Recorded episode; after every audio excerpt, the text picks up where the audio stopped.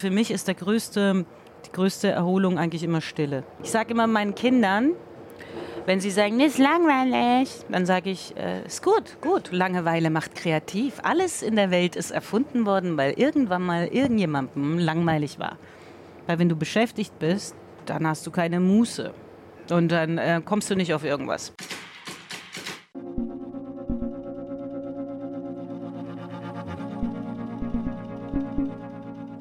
Hallo und herzlich willkommen zu einer neuen Ausgabe von Unterwegs mit dem DB Mobil Podcast. Mit mir, Sebastian Emerget und mit Jasmin Tabatabai. Sie ist heute mein Gast und wir sind von Berlin nach Leipzig gefahren und hatten wirklich ein schönes Potpourri an Themen, unter anderem Korruption im EU-Parlament, ihrem neuen Film Am Abgrund, der genau davon handelt und wir haben darüber gesprochen, warum das Land, aus dem sie eigentlich kommt, der Iran, eigentlich viel schöner ist als all die Seiten, die wir durch die Nachrichten beispielsweise kennen.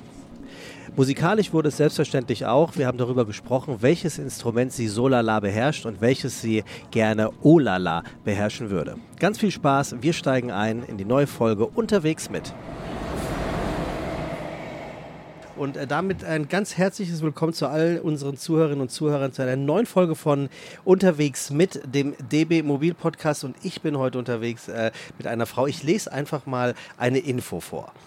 Meine heutige äh, mein heutiger Gast wurde am 8. Juni 1967 im persischen Teheran geboren und ist eine deutsch-iranische Schauspielerin, Synchronsprecherin und Musikerin und hatte ihren Durchbruch als sie 1997 in Katja von Garniers Musikfilm Bandits spielte. Äh, ja, ich glaube, spätestens jetzt ist sowieso jedem klar, äh, wer hier sitzt. Jasmin Tabatabai ist hier. Hallo. Hallo, ich grüße dich, Sebastian. ich freue mich willkommen. sehr. Was ja, für ein schöner auch. Podcast. Dankeschön. Ja. Und äh, was für eine großartige Schauspielerin, Sängerin und Synchronsprecherin äh, du bist. Das kann ich zumindest sagen. Synchronsprecherin äh, jetzt nur abgelesenerweise. Ich wüsste jetzt Danke, nicht, wo aber ich dich schon mal ich gehört freu hätte. Mich, ich freue mich sehr darüber, dass du das erwähnst, weil ich bin leider leidenschaftlich ja. gerne Synchronsprecherin. Ja, ich, das, ist, das ist mit so mit einer meiner Lieblingssachen. Und das kommt ja sehr selten vor. Also als Schauspielerin ähm, synchronisiert man relativ selten Fremdrollen und ähm, weil man will ja jetzt auch nicht da irgendwie den Synchronsprechern den Job streitig machen, aber ich habe das immer so wahnsinnig gerne gemacht. Persepolis, äh, La Vie en Rose, da war ich, äh, äh, habe ich die Rolle von Marion Cotillard gemacht und Aha. ja und was ich halt auch total geil finde, dass ich so mal ähm, eine Zeit lang habe ich Queen Latifah synchronisiert. Hä? Ja, in den in den Nullerjahren. Ja, das Ach. war irgendwie aus irgendeinem Grund war meine Stimme wurde dann also Toll. wurde ich so mit Queen Latifah irgendwie besetzt. Was macht die heute eigentlich? Keine Ahnung, wahrscheinlich des Lebens erfreuen. Aber dann muss ich mal ganz kurz fragen, äh, was Synchronisieren angeht. Synchronisierst du dich manchmal auch selber, weil ihr drau einen draußen Dreh hattet und ja, da muss natürlich. man immer raufsprechen? Das muss man sowieso machen. Weil ja. was, was mir aufgefallen ist, immer, ich bin ein großer Fan des Traumschiffs.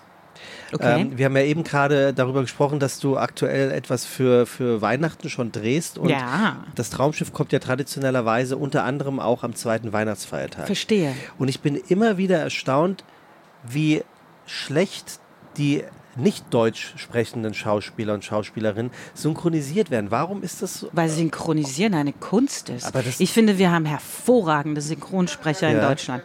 Ich gucke wahnsinnig gerne alte Filme, mhm. weil ich finde, das ist ja etwas, es ist, ähm, das hat, das hat, es gab früher diese tollen Sprecher, ich meine, alleine Christian Brückner ja. zu hören, ist ein Bruce Gedicht. Bruce Willis unter anderem, ne? Ja, und Robert De Niro, ja, der immer synchronisiert und und ähm, Eva Mattes zum Beispiel ist auch eine Schauspielkollegin natürlich, aber die hat jetzt früher Liza Minnelli synchronisiert und so, oder war das Hannelore Elsner?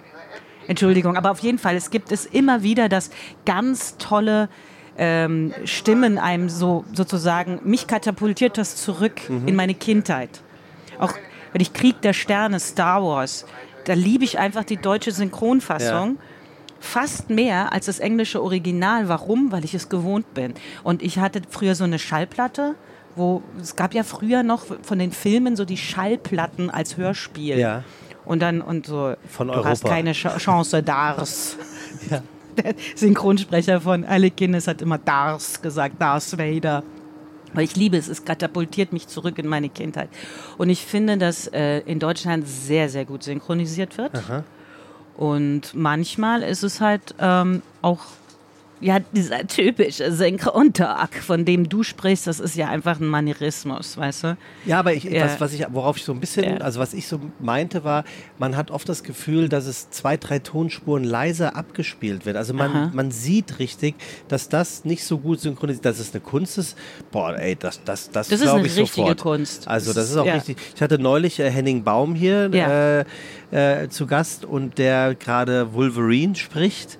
Und der, der hat auch erzählt, was, mhm. das passt gut, ne? Mhm. Ähm, was, das für eine, was das für eine Arbeit ist. Aber du scheinst es gerne zu machen, synchronisieren. Ja, aber ich bin da wirklich einer der wenigen. Also die meisten Schauspieler finden es ist schrecklich, wenn sie sich selber nachsynchronisieren ja. müssen und können auch damit gar nichts groß anfangen. Für mich ist alles, aber es kommt wahrscheinlich daher, dass ich auch leidenschaftlich gerne singe und auch gerne aufnehme als Sängerin und in, im Studio aufnehme. Und ich, ich mag das ähm, intime Spiel mit dem Mikrofon.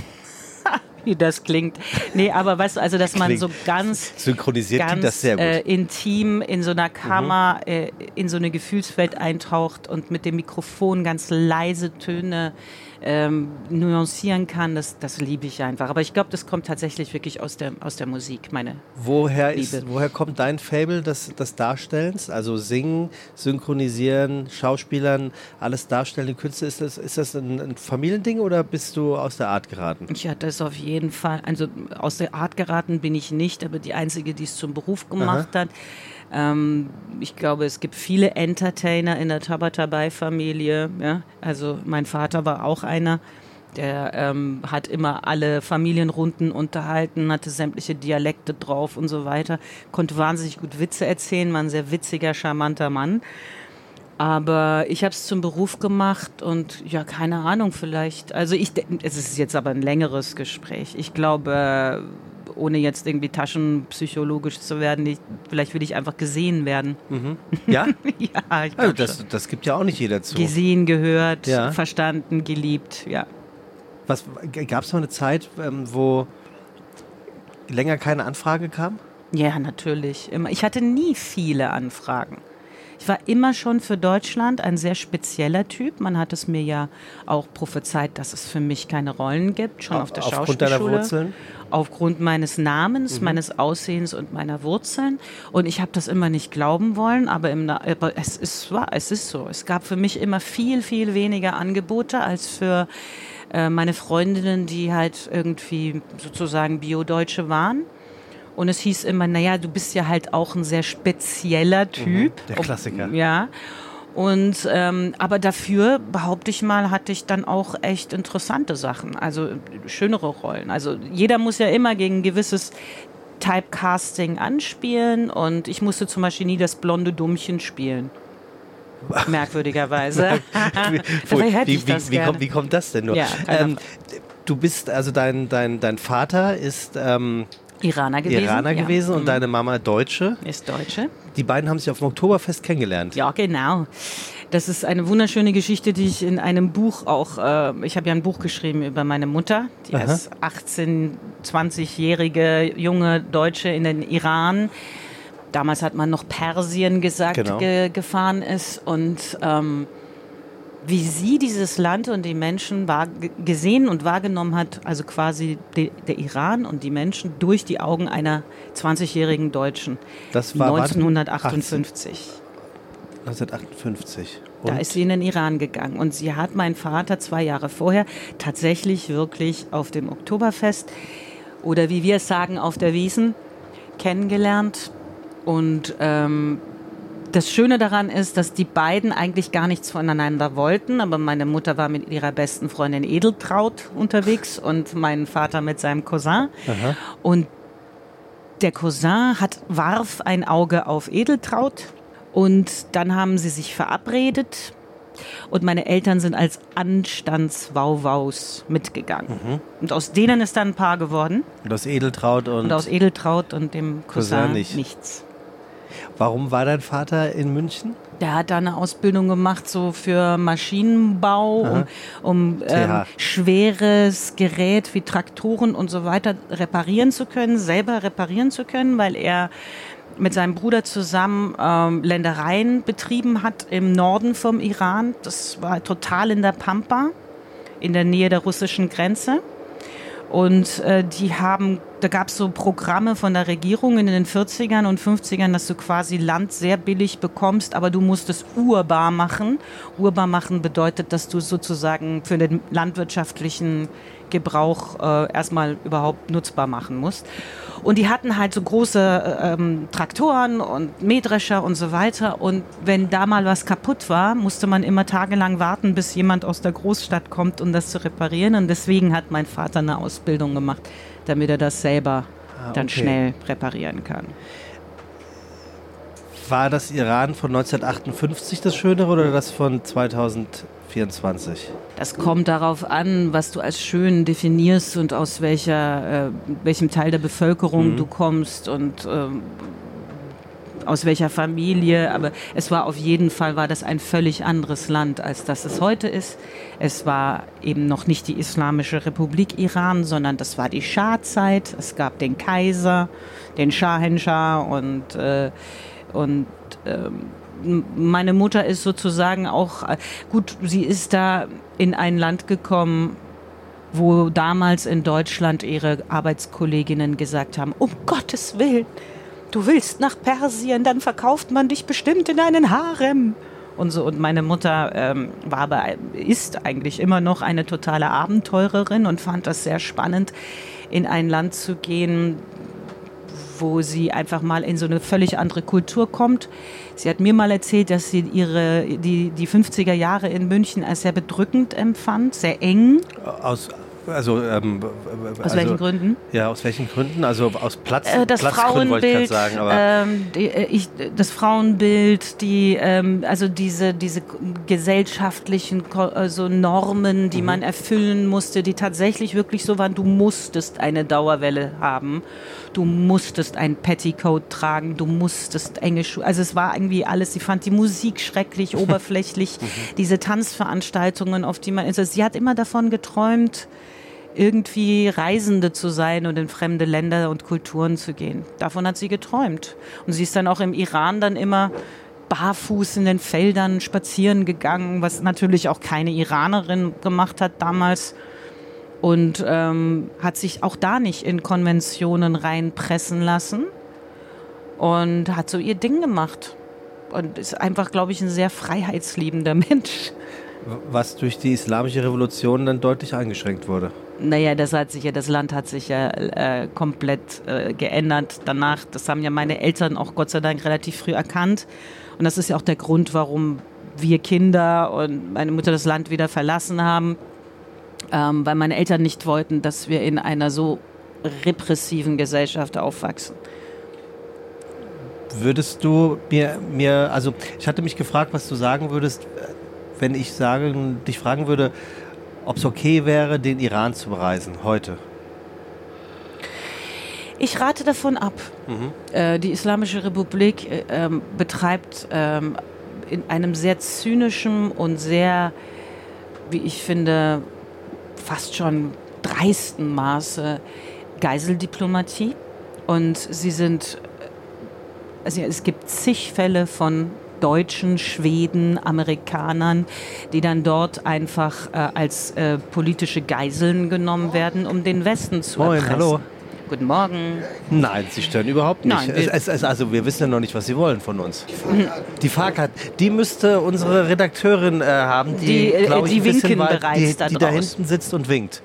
Sind Sie hier von Sender Freies Deutschland? Nee, wir, wir nehmen den DB Mobil Podcast auf. Also wir sind sozusagen, Haus wir spielen in Ihrem Team? Wir spielen in Ihrem Team. Jetzt müssen wir uns über die Getränke einigen. Sie können sich gerne dazusetzen. Wir haben noch ein Mikro und dann, dann machen Sie einfach mit. Vielleicht kann ich Sie so über. Ja klar, warum denn nicht? Ich habe schon mit jemandem gehabt, die Ansagen immer. Ja, haben wir gehört, die waren gut wie nie. Das reicht. Ja. Nee? Na gut, okay. Danke Dankeschön. Ihnen. Vielen Dank. Tschüss. Danke. Ähm, ja, äh, in, äh, als, als Geiseln.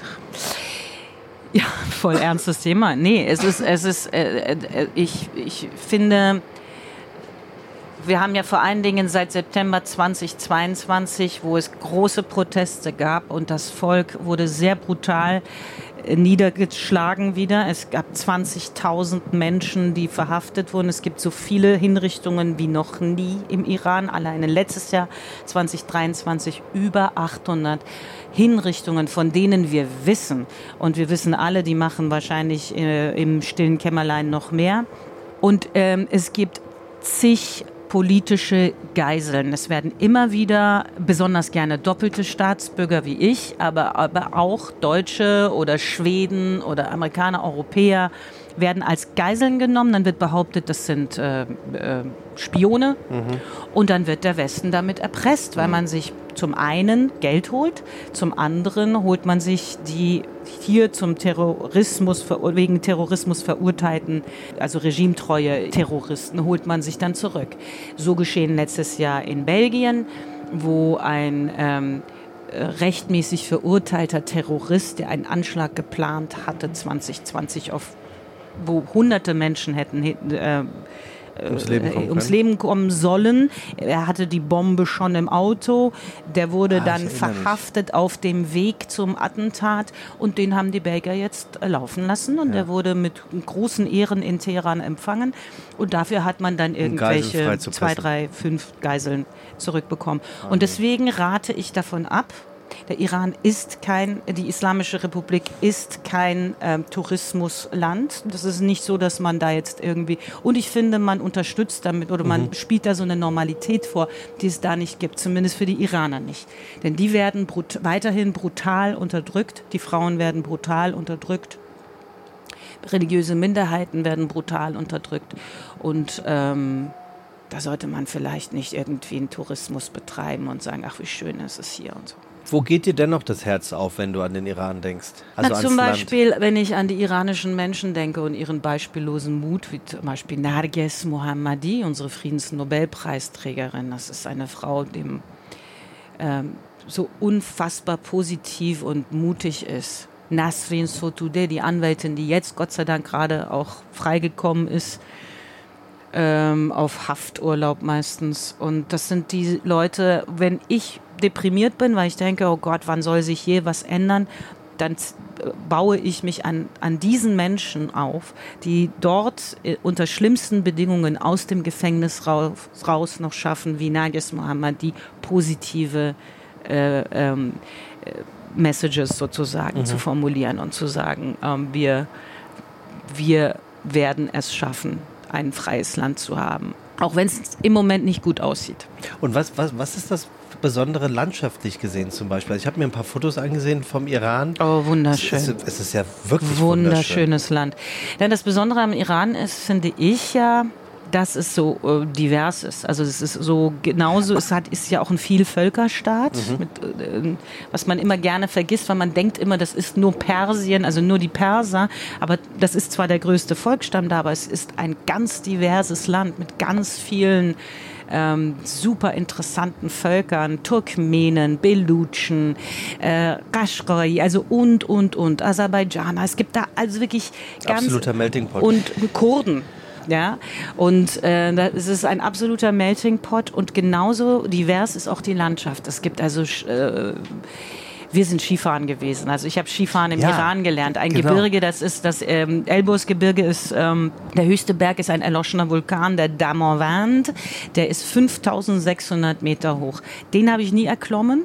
Aber ich kenne Leute, die oben waren und sagen, boah, das ist echt heftig, mhm. weil die Luft ist dann so dünn äh, und es riecht nach Schwefel und das ist wirklich nichts für Anfänger sozusagen, ja. Aber ich bin in meiner Jugend mit meiner Mutter viel Bergsteigen gewesen im Elbusgebirge und der höchste Berg, den ich erklommen habe, war so 4600. Oh, okay. Ja.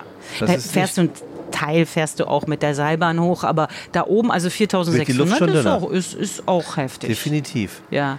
Und unser Skigebiet, wo wir dann immer, äh, wo wir, wo ich Skifahren gelernt habe, ist 4000 Meter. Und das bedeutet immer Pulverschnee. Mhm. Also in den 70ern sowieso. Und dann gibt es das Kaspische Meer auf der das ist, das ist dann alles sozusagen auf der anderen, auf der nördlichen Seite des ähm, Elbusgebirges ist es alles grün, Reisfelder, äh, Baumwolle, also es ist auch da, wo mein Vater seine, sein Land hatte. Und dann ähm, und auf der Südseite des Elbusgebirges ist alles Wüste. Es ist wirklich so, dass die, die Berge halten sozusagen die, Wel äh, die Wolken auf und dann ist. Aber ich liebe ja auch die Wüste. Oh, ich finde, Wüste ist so ein absoluter Sehnsuchtsort für mich. So die äh, Wärme und weil, diese Weite. Weil du dort alleine bist? Oder? Ja, vielleicht auch, aber diese Weite auch und so. Ich finde es auch, ich finde es wahnsinnig schön. Jordanien habe ich mal gedreht, da ist die Wüste auch so wahnsinnig schön, aber leider zu wenig Zeit gehabt. Ja, ich habe mich einfach gefragt, ob, ob ich oder vielleicht generell viele Menschen einfach auch viel zu wenig um jetzt mal beim Iran zu bleiben, über so ein Land wissen. Also eben weil, ja, weil es halt klar. sehr negativ be behandelt wird in der Presse. Seit 43 Jahren eine ganz schlimme Diktatur. Und seit die Diktatur ja. eigentlich ja. Äh, ja. eine Persona non grata in Form eines Landes ist. Ja, ja. Aber diese schade. Regierung eben nicht die Menschen. Die Menschen sind weltberühmt für ihre Gastfreundschaft. Das ist also das sind unglaublich gastfreundliche Menschen. Und ähm, ein, es ist ein altes Kulturvolk, sage ich immer. Die haben, es gibt eine sehr alte Kultur im Iran und das merkt man an allen Ecken und Enden. Das heißt, also modern. Musik, Literatur, also es, es hat irrsinnig alte, alte Kultur. Und Werte ich meine, Goethe hat Werte bestimmt auch, ja. Die ersten Menschenrechte wurden von Kurosch, dem ersten, formuliert. Also der hat ja tatsächlich damals eine, eine also der alte Achämeniden-Kaiser äh, äh, Kurosch Erste ist bekannt dafür, dass er die, das erste Mal in, in eine Steinplatte Menschenrechte hat eingravieren lassen und sie sozusagen präsentiert hat. Und es ist ein wie gesagt, ein sehr altes, ein, mit einer Kultur, die weit zurückgeht, noch viel älter ist als der Islam. Mhm. Das muss man halt auch wissen und um zu verstehen, warum bis heute das wichtigste iranische Fest Nowruz ist, das Neujahrsfest, mhm.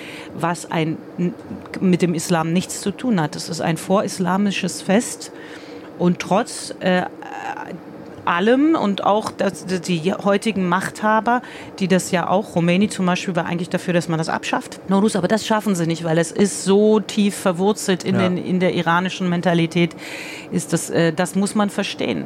Ähm, dass das eben von, dass, dass das goes way back, wie man so schön sagt. Wir sitzen ähm, nicht im Wayback, sondern wir fahren mhm. wohin? Ähm, wir sitzen ja in der Bahn. Fährst du gerne Bahn oder oft Ich fahre Bahn? sehr oft Bahn. Also musst ich fahre du so jetzt nicht sehr sagen, ne? gerne. Ne? Ich weiß, dass ich das nicht sagen muss, aber es ist mit ein Grund, warum ich hier bin ja, heute. Okay. Diesen Podcast auch, nämlich habe ja auch eine Bahncard immer eine First, die sehr teuer ist, aber es ist, äh, es ist halt schon, wenn du so oft wie ich mache halt meine gesamten beruflichen Reisen mit der Bahn. Ja. Ich hasse es, wenn ich fliegen muss, weil es anders nicht geht. Ja. Äh, ich fahre viel, viel lieber mit der Bahn und bin äh, und, das, und auch wenn es, also deutschlandweit ist es alles für mich überhaupt gar kein Problem. Selbst Strecken nach Freiburg oder Stuttgart mache ich, wo du dann halt schon so sieben Stunden mhm. sitzt. Und ähm, okay, sagen wir mal, ich hatte neulich letztes Jahr ein Konzert in Klagenfurt und dann saß ich Österreich. hin und ja, da, also das sind dann elf Stunden. Okay, wenn das du Glück hast, keine, aber wenn dann noch eine Verspätung ja. soll ja manchmal vorkommen, dass die Bahn ja, verspätet ist. Habe ich noch nie gehört. Ja, es ist, ich müsste jetzt lügen, wenn ich sage, dass das kein Problem ist. Ja. Es ist ein Problem. Und es muss auch geregelt werden, weil ich halt natürlich schon, wenn ich, zu, ich wenn ich auf ein Konzert gehe und dann hat die Bahn zwei, drei Stunden Verspätung, was einfach vorkommt, dann als ist das Zuhörerin schon oder als äh, darstellende? Person? Nein, als darstellende ja, Person. Das ist ein Problem. Das ist, nein, ich muss halt, also das ist, das ist teilweise echt sportlich. Dann. Ja. Und was, was, was machst du dann? Also wenn wir jetzt rausgucken hier aus unserem Abteil, dann, dann sehen wir deutsche, deutsche Lande. Das schaue ich natürlich auch gerne, aber das ist die, ich nutze die Zeit zum Lesen, zum ähm, Arbeiten auch, Drehbücher bearbeiten, Drehbücher lesen, was weiß ich. Oder ich äh, schaue auch gerne Filme und ich höre sehr gerne Podcasts. Was hörst du für Podcasts? also so ähm, Laber-Podcast? Äh, auch, auch ganz unterschiedlich. Ich mag es sehr gerne, wenn ich einfach Menschen kennenlerne. Ich bin der Meinung, dass man durch einen Podcast natürlich eine Person wirklich besser kennenlernt als ähm, durch ein Interview. Weil es ein bisschen intimer ist, ne? Und länger. Mhm. Und du hörst halt einfach, ähm, wenn du wenn du dann jemandem zwei, drei Stunden zuhörst oder zwei Stunden oder auch nur eine, dann, dann, dann lernst du schon was auch über die Stimme und über die, dann hast du schon einen anderen Einblick in die Seele als im Printinterview oder im Fernsehen, wo man ja eh nur gestresst ist. Und äh, ich bin großer Fan dieses Formats. Ich war immer schon ein großer Fan von Radio mhm. und für mich ist ähm, Podcast eigentlich sozusagen, das gehört für mich zum Radio irgendwie. Ja, Eher dazu als, ja. als zum Fernsehen. Ja. Und ähm, genau, und früher gab es ja auch immer, oder es gibt es immer noch selten, diese langen Radiosendungen, wo du ganz viel Zeit hast und ganz ausführlich reden kannst. Und ein Äquivalent hast du nur im Podcast. Ja, das stimmt. Ja. Und ähm, bist du auch jemand, ähm, die während der Fahrt, also Arbeit, kannst du dich auf eine Rolle vorbereiten? Ja, ähm, kann ich auch. Das heißt, ein Drehbuch lesen? Ja, kann ich auch und muss ich auch, weil das kann ich besser als zu Hause, wenn dann doch irgendwie drei Kinder und eine Mutter und ein Mann und zwei Katzen und was weiß ich, dann geht das Telefon ständig und jeder will irgendwas oder findet irgendwas nicht. Oder ist irgendwie, da wird man ja eh die ganze Zeit unterbrochen. Verstehst du? Ja, zwei Katzen Mhm. Wie, wie, wie, kommen die miteinander klar? Das sind Geschwister, die kamen sehr, sehr Ach, gut klar. Dann habe ich sie leider, habe ich auf die Tierärztin gehört und habe ähm, die Katze kastrieren lassen. Ich wollte eigentlich, dass sie Kinder bekommt und dann sie sterilisieren lassen. Die Tierärztin hat uns das ähm, vehement ausgeredet, weil sie der Meinung ist, es ist verantwortungslos so junge Katzen Kinder kriegen zu lassen und so weiter. Okay. Habe ich auch nicht verstanden. Ähm, ich bereue es sehr. A, weil ich Katzenbabys liebe. B, ist sie so in die Breite gegangen die arme Katze. Aufgrund ihrer. Ja, die ah. kriegen ja dann, der ganze Hormonhaushalt ist dann durcheinander und die ist so in die Breite gegangen. Und komischerweise seit der Kastration vertragen sich die Katzen nicht mehr. Also der Junge verprügelt immer das Mädchen. Und es geht wahrscheinlich dann so um Futter, weil auf Anraten eines anderen Tierarztes musste ich jetzt auch wirklich das einschränken, dass ja. die dann nicht ständig jedes Mal, wenn sie betteln, Essen kriegen, weil, sie, weil mhm. also die Katze ist jetzt zwei Katzen. Also die ist so riesig geworden. Die muss Ach. auf strenge Diät. Die Arme. Und wie heißen deine Katzen, wenn ich fragen darf? Ja, soll ich das wirklich verraten? Nee, musst du nicht. Na gut, Suko und Polly. Ja. Suko und Polly. Ja. Das sind süße Namen. Danke. Ja, also ich, ich frage deswegen, weil ich habe seit äh, geraumer Zeit auch ein, ein Tier, eine Hündin. Ja. Und ähm, habe mich gefragt, wie du das, wie du das machst, wenn du viel unterwegs bist. Aber du hast ja auch noch Bei Kinder mir ist ja sowieso immer, immer, jemand zu Hause. Immer jemand zu Hause. Und dann ist ja auch äh, Katzen sind ja auch nicht Hunde. Katzen ja. sind ja autark. Ja. Ähm, Sehr autark, ja. Und äh, erwarten von dir eigentlich nur, dass du gefälligst die Tür aufmachst ja. und dass du gefälligst ähm, das Essen zur Verfügung stellst. Wie lange hast du dich, um den Bogen nochmal zurück zum, zum Schauspieler und, und die, die, Rolle, äh, die Vorbereitung auf eine Rolle, wie lange hast du dich auf deinen äh, Film Der Abgrund vorbereitet? Also, am Abgrund. Am Abgrund, Entschuldigung. Am Abgrund, äh, ein Film, der in der ARD bald zu sehen ist. Ich hatte äh, sozusagen schon die Gelegenheit, ihn mir anzugucken. Ähm, wie gefällt er dir? oh oh. Ich er bin, ja, ich, ich war ja. tatsächlich einfach geschockt, weil ich, ja. ich glaube, das ist ein Thema, was man, was man gut und gerne und wahrscheinlich viel zu einfach wegschieben kann. Ähm, und weil man es nicht für möglich hält, dass natürlich in der deutschen Politik das so tiefgründig nicht nur möglich ist, sondern tatsächlich praktiziert wird. Aber eigentlich weiß man es ja, ne? Diese ganzen Aserbaidschan-Affären. Erzähl ganz kurz, ähm, worum es naja, am Abgrund Im geht. Im Großen und Ganzen geht es um Korruption im EU-Parlament. Auch das wissen wir, dass das vorgekommen ist. Das waren ja, also vor ein, zwei Jahren waren ja diese Skandale mit Koffer voller Geld und alles Mögliche, dass dann äh, rauskam, dass da also wirklich massive Korruption tagtäglich zugange ist und sehr viele Spuren eben zu diktatorischen Regimes führen unter anderem Aserbaidschan. Also der Film spielt hauptsächlich ja. in Baku. Ja. Und ähm, auch das eine unglaublich moderne Stadt, ja. wenn man es sich vom Auge her betrachtet. Ja. Und wenn man ins Innere geht, veraltet Fußball, bis zum Eurovision, Sound Contest, äh, Song Contest ja. und so weiter, findet dort ja alles also statt. Also eine Doppelmoral äh, zum Greifen nah, mehr oder weniger? Naja, und uh, diese Doppelmoral, die hast du ja natürlich überall. Ne? Also wenn du sagst, wie hast du dich vorbereitet, ähm, im Grunde kann man sagen, dass meine ganze Beschäftigung und mein Aktivismus, äh, der natürlich seit 2022 verstärkt im Iran gilt, äh, ich bin keine Aktivistin, aber natürlich was das Thema Iran betrifft, da da bist du mit der Nase so brutal auch drauf gestoßen, dass diese Doppelmoral, die unsere Politik im Umgang mit diktatorischen Regimes hat, ähm, die hast du im Iran wie auch eben anderswo. Wie zum Beispiel auch in Richtung Aserbaidschan. Und es geht halt darum, weißt du, ich, meine, wenn man, ich sage immer, wenn man sagen würde, ja, das ist halt so, unser Wohlstand ist halt sehr, sehr wichtig für uns und wir machen halt mit den Leuten Geschäfte, die in unseren Augen die größte Stabilität uns bieten und mit denen wir am besten Geschäfte machen können. Und Menschenrechte oder wie sie mit Minderheiten umgehen, das ist halt etwas, das ist dann sozusagen das hat keine Priorität für uns. Wenn man so ehrlich wäre, dann würde man sich ja darauf einstellen. Mhm. Würde man sagen, ja, stimmt, wir hier im Westen, das ist halt so. Unser Wohlstand basiert halt auch darauf, dass wir günstig an Rohstoffe rankommen, ob es Erdöl ist oder wie in dem Fall jetzt ähm, bei Abgrund seltene Erden, mit denen wir dann unsere Green Energy äh, Batterien ähm, mhm. bauen. Ähm, und dann nehmen wir das in Kauf, dass das dann halt vielleicht äh, Diktatoren sind, äh, die äh, mit Menschen, es mit Menschenrechten nicht ganz so genau nehmen. Wenn man so ehrlich wäre, dann würde man sagen, okay, dann ist es wenigstens ehrlich. Aber was soll bitte schön dieses ganze Gerede von wertebasierter Außenpolitik, von feministischer Außenpolitik, wenn es im Grunde genommen im, egal ist, mhm. weil wir dann eben doch weiterhin, wir sagen zwar, also im Fall von Iran ist es so, dass man sich hinstellt und sagt, wir stehen fest an der Seite der mutigen iranischen Bevölkerung.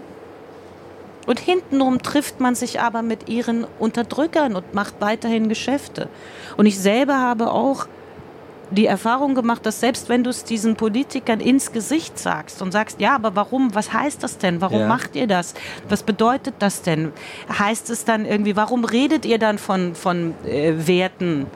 Dann seid doch einfach so ehrlich. Dann hast du das Gefühl, dann sind sie empört, sie gucken einem wütend an, sagen, das ist alles ungerecht und so genau ist es nicht. Und, äh, und dann sind sie, drehen sie sich um und äh, du hast das Gefühl, es, es ändert sich gar nichts. Das ist wahrscheinlich auch äh, dann am Ende natürlich die Frage, wie viel Rückgrat hat man und wie lange kann man es behalten? Deinen Mann, den du, also dein Rückgrat, filmischer Mann? Ja, es gibt sicherlich auch ehrliche Politiker. Es gibt auch welche, die das sicherlich auch gar nicht wollen. Auch die, die das jetzt im Moment äh, Außenpolitik machen. Also das ist, das ist sicherlich nicht ihr Traum mit äh, Diktatoren und äh, wie sagt man, äh, äh, ja, äh, Leuten, die Menschen unterdrücken, Geschäfte zu machen oder mit denen Appeasement zu machen. Aber ich glaube, dass die Zwänge einfach so sind, weil es ist letzten Endes müssen wir einfach, ähm, was halt, glaube ich, dich so schockiert oder was einem so ernüchtert, wenn man ernüchtert sich ein bisschen genauer ja. eben zum Beispiel diesen Film anschaut und mit der Thematik auseinandersetzt, was so ernüchternd ist, ist, dass es ähm, im Endeffekt doch einfach immer um unsere Bequemlichkeit und unseren Wohlstand geht. Genau. Bequemlichkeit, finde ja. ich, ist ein herausragendes Stichwort, weil ja. ich habe mich auch dabei erwischt, dass ich mir über das Thema Rohstoffe dann viel zu wenig Gedanken mache, weil man denkt sich irgendwie, es ist nicht groß genug oder nicht gefährlich genug. Weißt du, wie ich es meine? Ja. Also wenn, wenn mir jemand von Menschenrechten, die verletzt werden und von Vergewaltigung und von Massenmorden, das kann ich in Anführungszeichen deutlich besser greifen und ja. in, die, in die Kiste geht aber gar du, nicht und schlimm. Aber, aber, wenn du dein Land, in dem du lebst, Geschäfte macht mit den Leuten, die diese Massenmorde genau. und Menschenver und dann, weißt du, äh, Umsiedlungen jetzt, weißt du, oder, oder eben auch Vergewaltigungen und Minderheitenunterdrückungen äh, äh durchführen. Wenn du weiter mit solchen Leuten Geschäfte machst, dann gibst du ihnen einen Freibrief. Und du siehst im Fall von Iran zum Beispiel sehr genau, dass sie, sie haben ein bisschen abgewartet, haben gesehen, da kommt nicht wirklich viel von unseren Regierungen. Und jetzt habe ich dir ja vorhin gesagt, 800 Hinrichtungen, ja. allein 2023, Tendenz steigend. Das tun sie nur, weil sie es können. Und wie es so schlimm heißt, die Dunkelziffer ist äh, um einiges ja. höher. Ähm, ich gehe trotzdem mal zurück auf das Rückgrat. Also du spielst Alina ja. äh, in, in dem Film und ähm, bist verheiratet mit einem deutschen Politiker. Genau. Der meiner Meinung nach ähm, ein sehr stabiles Rückgrat hat. Ja, das auch natürlich. Zeigt, die äh, gibt durch, es natürlich. durch eine glückliche ja. Fügung sozusagen in den EU-Rat hineinkommt ja. und dann wirklich nicht sehen, nicht glauben kann, was er dort sieht. Ja. Und dass er scheinbar der Einzige ist, der auch nur ansatzweise noch äh, einen Funken Anstand, Ethik und Moral besitzt. Einer um, der wenigen, sagen genau, wir mal. Mhm. Um zu sagen, ähm, so geht das ja nicht. Ähm, allen voran große Enttäuschung äh, ist dann, ohne zu spoilern, aber dann Heiner Lauterbach. Ja, warum der, spoilerst du? Ja, gut. Der toll spielt. ja, das sind alle toll. Herausragend spielt. Mhm. Ähm, glaubst du es? Ich finde auch die Dialoge zwischen den beiden. Ja. Ja, weil Na, er auch so enttäuscht ist. moralischem Gewissen und dem Pragmatiker, dem Realpolitiker, ja, derjenige, der sagt, was willst du? Glaubst du, das wird sich irgendwas ändern, wenn ja. wir jetzt nicht das Geschäft mit denen machen, dann machen es die Chinesen, dann machen es die so und so. Und man kann ihm ja gar nicht widersprechen. Bloß, das sage ich halt immer, was soll dann einfach dieses Gerede, diese Hybris, dieses verlogene Wir sind moralisch gesehen die Besseren. Dann sind wir doch einfach so ehrlich und sagen, ja, und wir haben immer Geschäfte gemacht mit denen, die uns die günstigsten Bedingungen geboten haben. Das will ja auch keiner hören. Natürlich nicht, weil man sehr, sehr, sehr gerne lebt in dieser Hybris, dass man irgendwie ähm, dann eben doch moralisch gesehen kultivierter ist als der Rest der Welt. Aber das sind wir nicht. Und das ist das Ernüchternde, ähm, was du siehst, die große Verlogenheit, auch von allen ich meine, die woke Generation ist genauso verlogen. Also wenn sie sagen, sie, sie regen sich auf über Kolonialisten in einem Teil der Welt, aber sie sind selber alle, weißt du, wir sind alle wenn man ehrlich ist, wir sind alle in Europa, sind wir die Kinder, die Nachfahren von Kolonialisten. Unser Reichtum basiert darauf, dass unsere Vorfahren ganze Kontinente ausgebeutet haben. Vereinnahmt haben. Versklavt und ausgebeutet haben. Und sie denken, die jetzige woke Generation denkt, sie macht sich frei davon, indem sie mit dem Finger auf, weiß ich nicht, andere zeigt und sagt, das sind Kolonialisten und wir stehen auf der Seite der Unterdrücker. Kannst du gar nicht. Du bist selber, bist du letzten Endes in dem Wohlfallen, Wohlstand, den du hier hast, gehörst du dazu Du bist kein besserer Mensch, nur weil du mit dem Finger auf andere zeigst. Verstehst du, was ich meine? Mhm. Das ist Absolut. so diese, dieses Call-out-Culture sagt man. Ne? Also, dass du immer mit dem Finger auf jemanden zeigst und sagst, das, was du machst, so wie du dich ausdrückst, das Wort, was du gesagt hast, böse, böse, böse, du bist böse, du drückst dich falsch aus, du bist. Es stresst auch wahnsinnig, aber im Grunde genommen sind sie selber verlogen. Suchst sie denken, sie befreien sich von der Schuld ihrer Vorfahren, aber so leicht geht das nicht.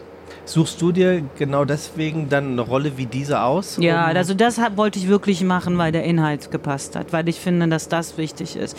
Ich spiele ja auch, also letzten Endes, ich spiele ja eine kleine Rolle. Ich spiele aber eine wichtige Emotion. Ich bin das emotionale Zentrum sozusagen, wie der Regisseur so schön gesagt Aha. hat. Weil dadurch, dass es mich gibt und meine Tochter in Probleme gerät, bin ich natürlich auch sein emotionales Gewissen von, diese, von der Hauptfigur des Mannes, der sozusagen der anständige Politiker ist. Er hat ja durch mich eine besondere Motivation.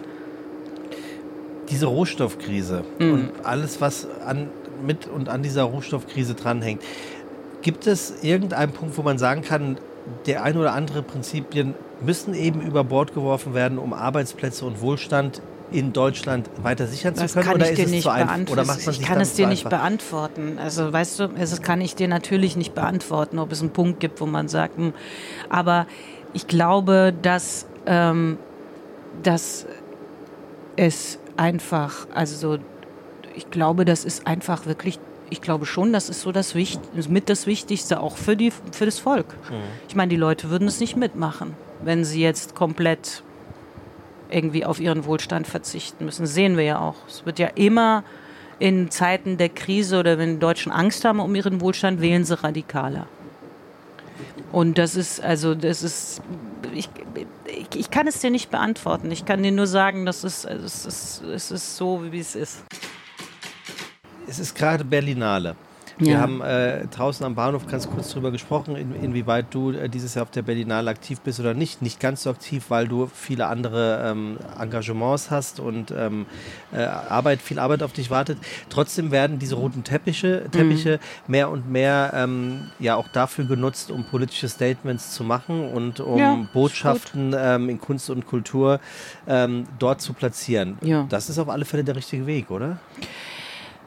Es ist äh, eines der wenigen Dinge, die Künstler machen können. Das ist ja sozusagen, dass man die Öffentlich das Forum, was einem geboten wird, die Öffentlichkeit, die, die einem zur Verfügung steht, nutzt man, um auf Dinge aufmerksam zu machen.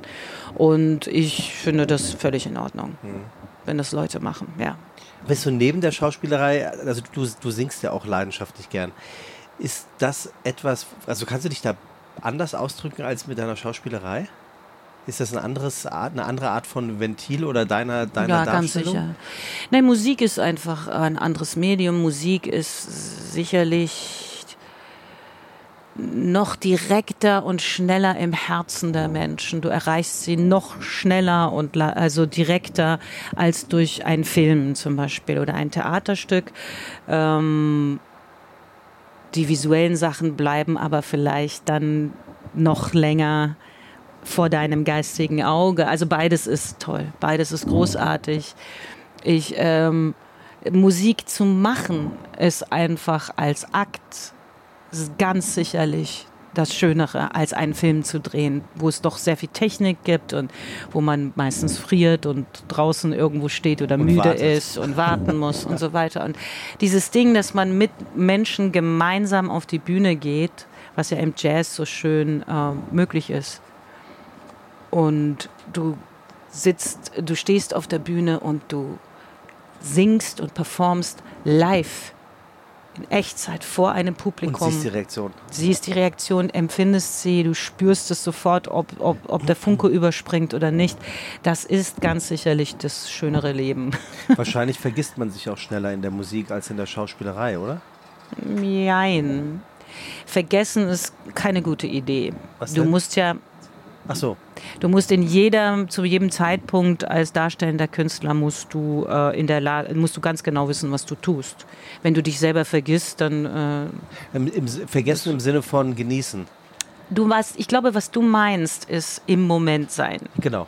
Im Moment sein ist der Zustand, der äh, sehr, sehr schwierig zu erreichen ist, ob es in der Meditation ist oder im, in der Musik ist oder im Spielen ist, im Schauspielen ist. Aber das ist der, den wir anstreben. Ja. Also da, wo du jetzt sozusagen nicht daran denkst, oh Gott, habe ich das jetzt richtig oder Gott, oder habe ich jetzt oder so, sondern wo du wirklich in der Sekunde einfach nur, nur zuhörst. Also dieses, One-Pointed Focus nennt man das, glaube ich. Also, dass du wirklich nur, wenn du zuhörst, nur zuhörst. Ja. Wenn du zuschaust, nur ja. zuschaust. Das ist ja ein Zustand, das ist wahnsinnig schwierig. Aber, aber ähm, ganz toll. Wie, wie entsteht Musik? Also, wie, wie gehst du Musik an, wenn du dich dazu entschlossen hast, dich jetzt mit neuer Musik zu beschäftigen, die du kreierst? Wie, wie fängt das an?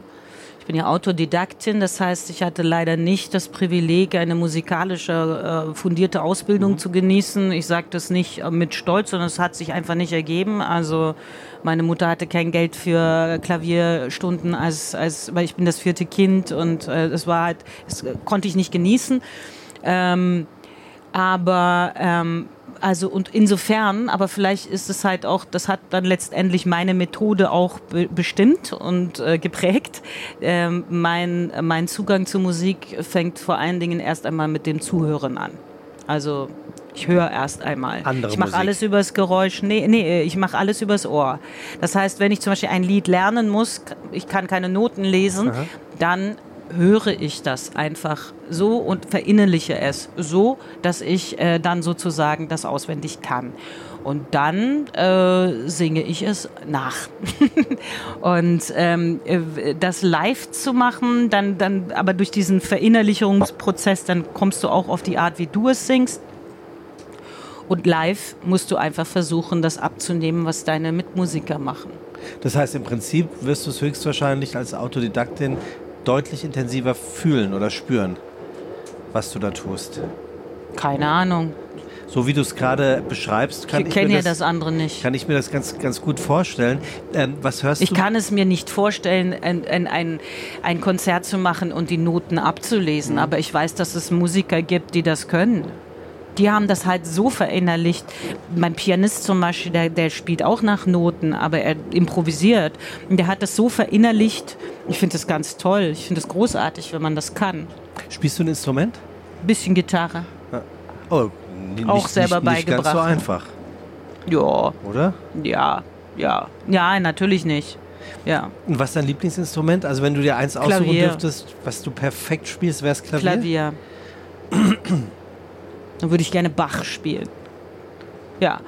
Na, mal sehen, vielleicht lerne ich es ja Ich wollte irgendwann. gerade sagen, ist ja, ist ja nichts, was, was äh, unmöglich erscheint. Ja, mal gucken, vielleicht im sechsten Lebensjahrzehnt oder so.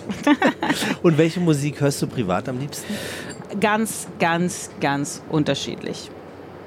Aufgewachsen bin ich wirklich so mit, mit äh, Motown und Disco Mhm. und, und äh, Singer-Songwriting. Und ich, äh, ich, ich höre ganz, ganz unterschiedliche Musik. Ganz unterschiedlich. Und Bach, also Klassiker definitiv aber auch. Ja, aber wahrscheinlich seltener. Aber ich, ich mag es auch besonders gerne, äh, wenn, wenn ich mag auch die Stille. Ich finde, Stille ist auch eine sehr schöne Musik. Obwohl du auch Rockmusik so gerne magst. Ja, aber vielleicht gerade deswegen. Und wenn du dann aber, weißt du, wenn du drei Kinder hast und jeder singt den ganzen Tag oder lässt irgendetwas äh, laufen oder dann hörst du ständig irgendwelche Sachen, dann ist, also für mich ist der größte, die größte Erholung eigentlich immer Stille. Ich sage immer meinen Kindern, wenn sie sagen, ist langweilig, dann sage ich, äh, ist gut, Ja, gut, schön. Langeweile macht kreativ. Aha. Alles in der Welt ist erfunden worden, weil irgendwann mal irgendjemandem langweilig war. Mhm. Weil wenn du beschäftigt bist, Hast du keine Zeit dafür. dann hast du keine Muße. Ja, Und dann äh, kommst du nicht auf irgendwas. ja, es kann, ja also Hm. das mit der Langeweile stimmt auf alle Fälle. Wann, wann hattest du das letzte Mal richtig Langeweile? So richtige, so dass du dachtest, so Junge, ist mir langweilig. Ja, also zum Beispiel, äh, wenn ich mir dann zur Freude der Kinder irgendeinen Marvel-Film angucken muss und äh, denke so, Gott, ist das langweilig.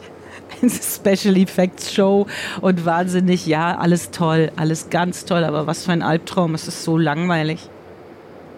Und, Ich schaue halt tatsächlich, es liegt am Alter, ich schaue wirklich lieber Filme. Wim Wenders hat das mal so schön ausgedrückt, hat gesagt, es Bilder, die einem in Ruhe lassen. Also, dass du, also er meinte, dass es gibt den, Ja. äh, im amerikanischen Fernseher kein Bild lässt einen in Ruhe. Und ich finde, das ist, äh, das ist eine perfekte Bezeichnung für das, wie, es, also wie aufdringlich alles ist heutzutage. Also auch Marvel-Filme und so, wie aufdringlich die Special sind. Effects Ständig, irgendwo auch diese schnellen. Und es ist so schön, sich auch Filme aus den 70ern oder so anzugucken. Zum Beispiel alte Wim Wenders Filme, wo du halt einfach auch Ruhe hast. Wo dich die neulich Bilder in Ruhe lassen und du neulich, selber was ja. entdecken kannst. die Brücken am Fluss gesehen vor, vor ein paar Wochen. Hm. Und äh, jetzt, wo du es gerade sagst, ich, ich, das sind Bilder, da würde ich sagen, die lassen einen in Ruhe. Also Ja. die geben einem doch Zeit, auf die, die Bilder auch zu sehen, während Ja. man dem Dialog lauscht. Vielleicht. Naja, so wie man eigentlich sich die Zeit nehmen sollte beim Bahnfahren, einfach nur rauszugucken. Ja. Weil das lässt einen ja eigentlich auch in Ruhe.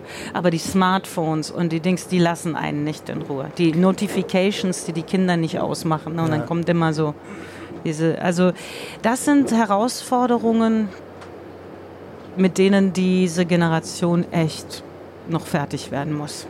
Das ständige Erreichbarsein ja, und, und, dieses antworten wollen. permanente und diese kurzen Happen, die die nur noch konsumieren, YouTube-Shorts und TikTok und so, wo alles jetzt nur noch in 20 Sekunden Happen Wie, serviert wie wird. schnell antwortest du auf eine WhatsApp?